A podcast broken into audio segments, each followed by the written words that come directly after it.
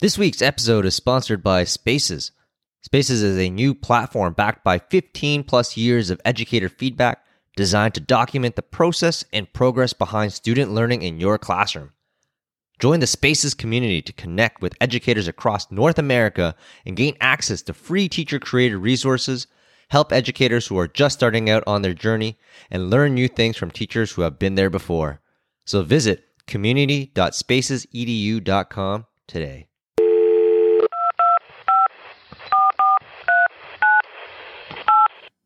Uh, is this the teacher hotline?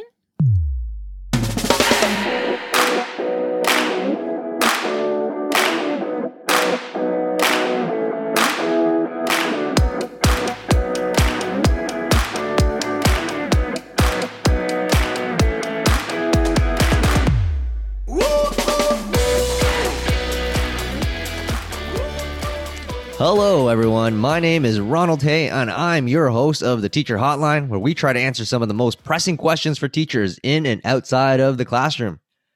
Today, our caller comes from Nicole from the Toronto District School Board. Nicole, what can we do for you today? Hey, Ron. I've been a basketball coach for the last 15 years of my career, where basketball students are training at a high level in hopes of playing at the college or pro level. The one thing I've been thinking a lot about lately as we prepare for the school year is the area of sports psychology. Most of my PD and training has been tactical and strategic at coaches' clinics, but I know that sports goes beyond that, and there's a huge mental piece.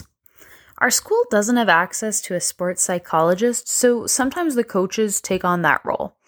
And as a result, we deal with a lot of burnout, performance anxiety issues, staying motivated, and rehabbing from injury, just to name a few. So I was wondering if maybe you knew someone that you could bring on to point coaches in the right direction for resources, and how coaches can help their athletes through these common issues without having the proper training. Thanks so much. Thank you so much, Nicole, for calling in with that question. With sports around the corner, I think we're all super excited to get back onto the field and the courts to be able to coach our athletes at the highest level possible. So today I bring in my colleague and expert, Sean Poitras, a social science teacher here at Appleby College, and he coaches also the varsity boys hockey team and soccer team. Sean has dedicated his life and career to the study of psychology. He received his bachelor's degree in sports and exercise psychology at Laurentian University and went on to receive his Master's of Education in Athletic Counseling Psychology from Springfield College. He also served as an adjunct professor at Sheridan College in various psychology courses and worked as a consultant for several firms as a sports psychologist. He was also a previous owner in his own private practice called Focus North Performance, a sports psychology consulting firm. But the main reason why I invited Sean on today's show is not just because of his stellar credentials, is because I actually sit beside him in the office. So it'd been really awkward if I never invited him on. So, Sean, here we go, baby. Welcome to Hollywood, my friend. Thanks so much for having me, Ron. That's great. You know, it's this has uh, been such a great podcast so far, and it's been nice to watch it grow from its infancy. So, thanks again for having me on. Happy to have you on, my man. Uh, this is what stardom looks like, my friend. Right. Uh, so, Sean, we got lots to talk about today. Uh, our caller asked a really great question, and with sports literally around the corner in a couple of weeks, uh, athletes are excited to go back onto the field, and I'm sure coaches are ready to get to work. So, there are a lot of questions that coaches have because they haven't really been actively doing this role for the last year and a bit. So let's start off by talking about what exactly does a sports psychologist do and what value do they bring to a sports team? Oh, that's a great question. Uh, you know, a loaded one too. Uh, the field of sports psychology is is one that is chock full of not only misconceptions but also that that wonder. Right, it definitely catches the ear. Um, you know, has has something that uh, a lot of people can relate to, not just athletes, but you know, performers in general. Um, so essentially, it works along a pretty wide spectrum. Um, sports psychology can attend to uh, things like performance anxiety, things like confidence issues, um, but it can also be more of a, uh, a preventative or anticip- anticipatory uh, tool that athletes will use um, to strengthen their their performance from the get go. Um, a lot of my athletes and teams and uh, performers that I've I've encountered throughout my career, um, oftentimes will wait until there's there's some kind of a problem, some kind of an, of an issue, and we're now starting to see kind of that page be turned and it's it's something that falls under the same category as what we would see with nutrition uh, strength and conditioning things like that. There are tools that athletes and teams um, take as more more of a training precaution rather than uh, than just um, a, a, quick fix when when needed. So um, you know if i were to really define kind of that that uh, role of sports psychology um, it is really fine tuning those mental practices that just about every performance, every uh, sport, anything that requires um, you know all of your your physical, mental, or tactical um, premise in in uh, in any kind of competition. Um, you know, there's always going to be that mental aspect, and kind of those would be those four pillars that that all athletes can kind of recognize that are extremely important. And we just focus on on those mental strengths. Well uh, i imagine most coaches don't have a sports psychology background or aren't trained to deal with a lot of these common issues that you discussed right off the top. So let's talk about some of these common issues around sports psychology as our caller brought up and talk about these scenarios and how coaches can approach our athletes without the training that you have.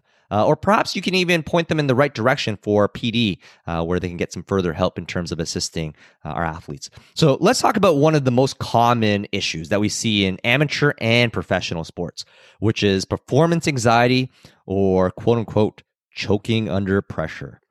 So we see that a lot in sports, right? We, I think one of the most common ones. I'm a big basketball fan, right? We we see that with Paul George in the NBA. He's been getting a lot of flack uh, for, for calling himself playoff P, but then putting up like 15 points or 10 points in a game, shooting like 30 percent. Uh, so he's gotten a lot of flack for not delivering in key moments. And I know our high school athletes and even elementary school, you know, especially at such a young age, like the pressure can really get to our young athletes here.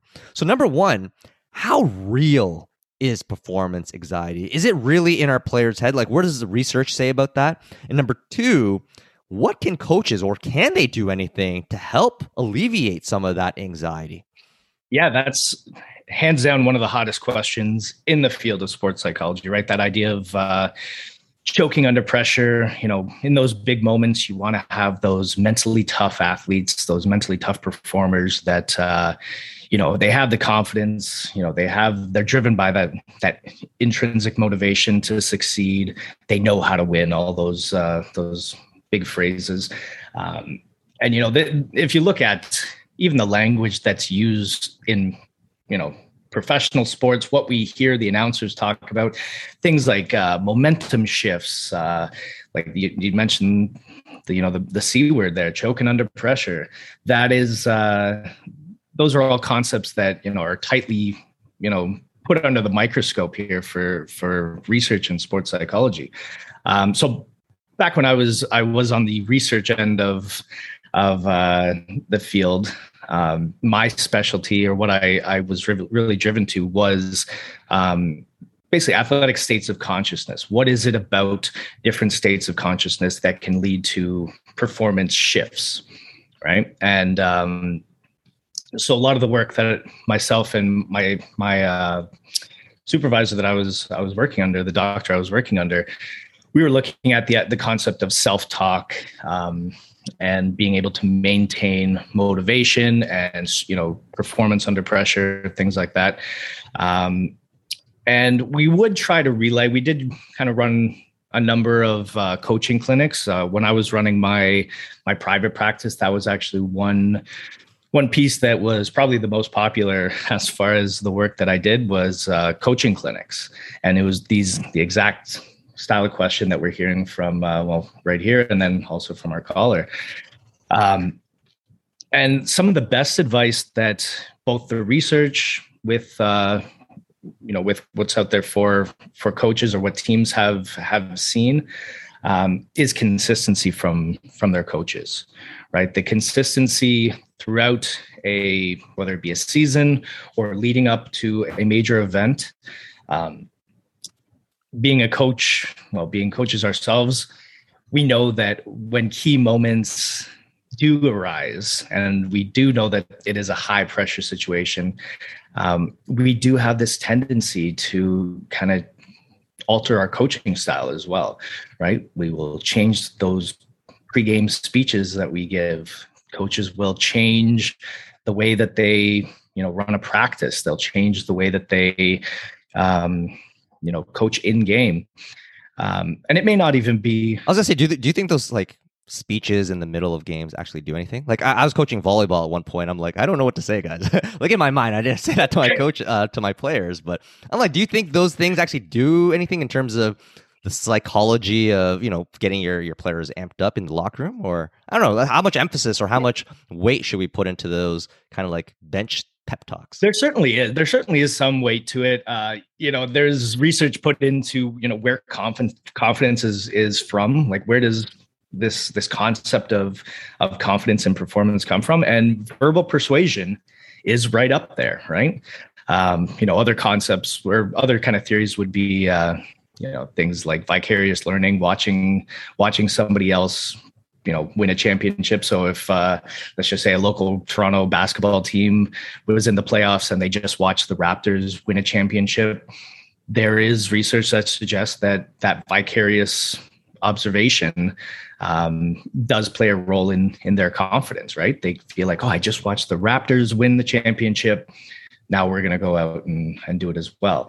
Verbal persuasion is another one. And you know we feel it you know even in the classroom right? You you give that verbal persuasion and you know whether it be a job well done hey good job uh, you know doesn't have to be you know anything more than a you know a good little recognition of of success. And you can see that confidence sway in in the, either the student or the athletes uh, you know in their eyes and their the way they kind of carry themselves especially leading into a, uh, the next performance. Yeah because you see a lot of um cause yeah you see a lot of times you know athletes they'll miss a free throw or miss a penalty shot. They come off the ice or the court.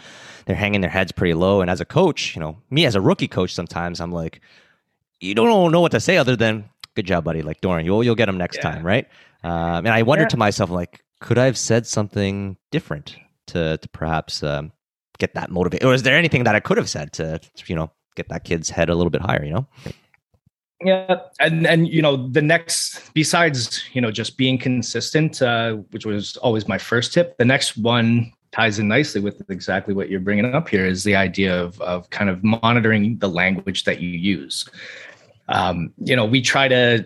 This kind of gets tied in with that I, the concept of self-talk as well, because uh, we do tend to be more critical of ourselves when we, you know, that little voice in your head that uh, kind of appraises everything you do tends to be more negative, right? You tend, if you're coming off of a, a bad shift or a bad, uh, you know, bad performance, um, or especially if you're going into that next performance following a bad performance, um, you're typically talking to yourself. The average person, instead of um, giving instructional self talk, it's more so giving yourself avoidance self talk. So, for example, you wouldn't be, if you missed a bunch of free throws, next time you're at the line, typically your your self-talk would be more along the lines of don't miss this next shot right? Don't miss don't miss don't miss rather than sink this shot right? Whereas uh, you know i always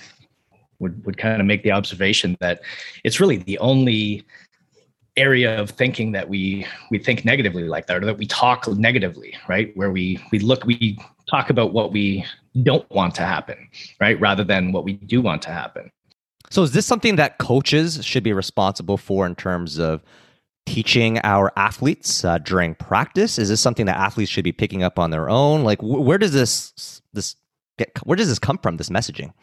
Now, I don't think the coach necessarily needs to, um, you know, make it a make it a rule or a protocol on their team that everything has to be positive, but they can be aware of their own language, right? They can be aware of, um, you know, how they you know give that that verbal persuasion on the bench after a missed shot. Um, you know, instead of you know, say, you know, relaying the message, hey, don't miss next time. It's, you know, it's, it's Don't screw this up, Jimmy. Yeah, it's keeping it positive, keeping it productive too, keeping it something action oriented, right? Like you're not, you're not avoiding behavior. You are, you know, you're doing something that you want to accomplish, right? Oftentimes we will hear that, uh, that advice of okay well just don't ignore the crowd or you know don't think about don't think about how big of a shot this is you know.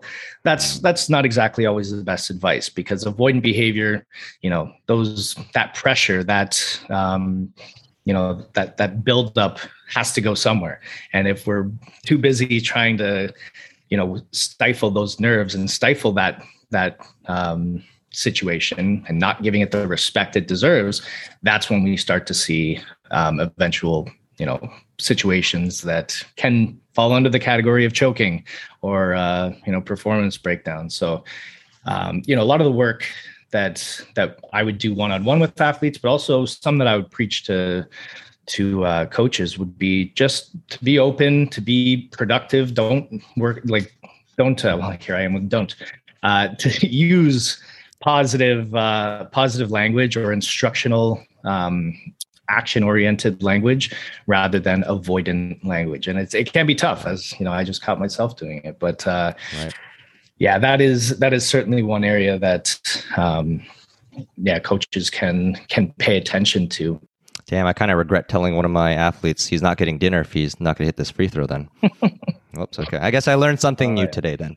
Um, going back to what we were talking about earlier in terms of choking and high pressure situations mm as a coach, let's go, let's use hockey as an example since you're coaching that.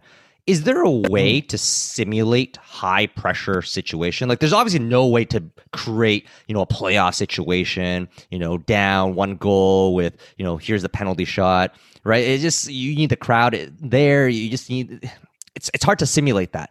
So how do coaches then coach your athletes to perform under those high pressure environments. Because let's be honest right? Playing in practice versus playing a regular season game midway through versus playing a playoff game down by one point is totally different scenarios. So how do you or do you train your athletes for those once in a you know lifetime moments? Yeah that's that's a tough one. And um you know that reminds me of the like the first question that kind of got me into the field of sports psychology. Um, you know, re- being able to recreate those high stress situations, and if we, you know, we'll definitely we could definitely get back to hockey, but to even gear it down one step below there. Um, when I used to walk to school. when I used to walk to school, I would try to walk along the curb right? As as long as i could kind of like a tightrope right? Walk along that curb and see how far i could make it without falling off right? And i used to i was awesome at it. I would be able to make it as long as i could. And i remember think i would always have the thought like would i be able to do this if this curb was 100 feet in the air right? Would i still be hmm. able to do it as effectively? And that question i remember like i was I was at a young age thinking that. And I remember realizing that no, that would change everything, right? That would change this performance. And sure enough, you first time I ever did a high ropes course type thing where you're you have to walk across a log that's yeah 40 50 feet in the air um, anybody that's ever you know participated in one of these high ropes courses uh, you can feel that anxiety because now the stakes are higher right there is more dire consequences literally yeah literally they're literally higher. so it uh yeah it did beg the question can you recreate these these situations? Is there a way that i can practice walking along a, a you know a foot high curb and still have that same simulation of of being in that that high pressure situation? And the answer is probably no. You can't really recreate it. That situation is unique. It's what you know anxiety kind of builds off of and you know the term anxiety is so has such a negative connotation to it but in in the world of performance we we actually need anxiety right we need a bit of anxiety if you aren't experiencing any anxiety in any performance that you're doing chances are you're not really into it, right? It's not something that you're passionate about, right? If you're experiencing that anxiety for for a high pressure situation, um, chances are you're in the right place, right? You're doing what you're passionate about, and your body is responding accordingly, right? Your body is made for to, to react to these situations, right? That fight or flight response is what we feel in those high pressure situations, whether whether we're talking about sport or you know performances like writing a test right it means that you you have that desire to be successful um, we actually used to have a well the research actually for for performance and anxiety shows a nice little inverted u right? If we were to be looking at a graph it follows that inverted u um, kind of zone of optimal performance meaning that you know if your anxiety is low your performance will likely be low. If as your anxiety gets higher your performance will typically get higher. And then after a point uh, that optimal zone where the, that term the zone comes from after you kind of reach that heightened point of anxiety if your anxiety continues to grow then you'll see your performance kind of falter and, and drop so um, that that term kind of finding the zone um, oftentimes can be tied in directly to anxiety and finding that uh, that sweet spot, right? Um, and so that was that was one practice that I would often use with my athletes. Um, and again, a lot of times it's just make like drawing awareness to it. The the therapeutic effect of you know for most counseling sessions, but especially for sports psychology, is just drawing attention to those mental skills that we often use um, but don't necessarily appraise or don't we don't necessarily you know keep track of them um, or view them as a skill even. Many people would just kind of view it as the way it is. Oh you know high pressure situation. I i usually get a little nervous feel little butterflies in my stomach and that's just the way it is. Whereas these you know performance psychology approach kind of looks at well what is it about that situation that is getting you to that point? What is it about those butterflies that uh, you know is is changing or altering your performance there was an excellent quote um, by one of my favorite favorite uh, uh, practitioners from one of the kind of godfathers of uh, of sports psychology he uh, he uses the quote um, it's not about overcoming the butterflies in your stomach or trying to quiet the butterflies in your stomach. It's about getting them to fly in formation. And uh, it was a it was a nice nice perspective to look at. And when it comes to anxiety, that's always been kind of uh, the goal is to yeah get right. those butterflies to fly in formation. So let's talk about then uh, mindfulness. And I'm looking at the time, trying to be mindful with time as well. Uh, we're running out of time. So, you know, let's talk about mindfulness. We'll wrap this one up and then we'll talk about some of the other questions our caller had on perhaps uh, a part two of this episode. Um, so let's focus on mindfulness. Um, and this is something that I know Appleby in our school has been really focusing on as of late. In fact, I think we created a brand new department and role for, for mindfulness right. at our school. And I know a lot of schools are, are hopping on this train and apps like Headspace is now giving away free subscriptions for for teachers to not just for their own classrooms but for themselves as well. So have you seen mindfulness practices make its way mainstream into the sports world or into kind of just you know the courts and uh, coaching clinics? Um, and number two, you know, do you do anything with your hockey players or, or soccer players and take you know five ten minutes out of your practice to preach some of those things? Uh, there definitely is kind of space for for the practice of mindfulness in in sports psychology. Um, it would definitely fall on that spectrum that I talked about earlier, as far as what would be, uh, you know, helpful for for athletes. So if we were to be talking about athletes that um, you know need to control their emotions, yeah, that would definitely be somewhere where something where, where mindfulness could be of assistance. Um, so there was actually a really interesting overlap between uh, the idea of, of, yoga, technology, and sports psychology all kind of coming together. My uh, one of my mentors in in the field, he and I were looking into this product. Um, it's called the Muse. It was it's been used. Uh, quite quite often in in mindfulness practice. Uh, I was big with yoga practice. They were selling them at Chapters Indigo for years. Um, and what it is, it's essentially a headset that you wear, and it works similar to an EEG, an electroencephalograph, that it actually measures your cortical brain wave. So gives you a little bit of uh, an inside look at how uh, your brain activity. Um, and the way that the app that was associated with this uh, this um, software hardware was uh, it allowed you to kind of calm your calm your nerves or calm your uh, your thoughts and it would give you some biofeedback as far as how you were able to uh, to do that throughout the the session.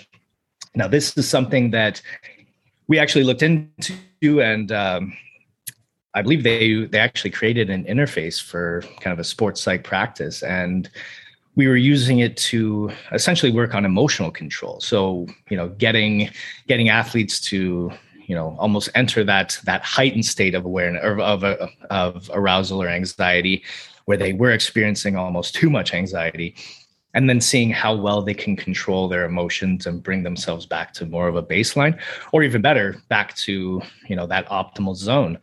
And so we did use this software and it did incorporate a lot of the kind of mindfulness practice you know essentially just being aware of the moment being aware of the uh, you know the impact of of the moment and um, you know breathing exercises and uh, you know mantras and anything that basically brought your your um, attention back to you know the task at hand. Um, and so this is something that we we did get a lot of valuable tips and tricks out of um, you know, a lot of athletes would report using a mantra, using something, a performance mantra. And since then, you know, we've used that to, uh, you'll often see athletes, you know, writing some some form of a mantra on their like for hockey. If we're looking at, I, I have recommended this to a number of our players in the past. Um, you know, finding a word or a term and writing it on their stick or on their glove, right? So that they can kind of return to whatever that baseline is. And it's not, it's something that does need to be practiced, right? Outside of the game.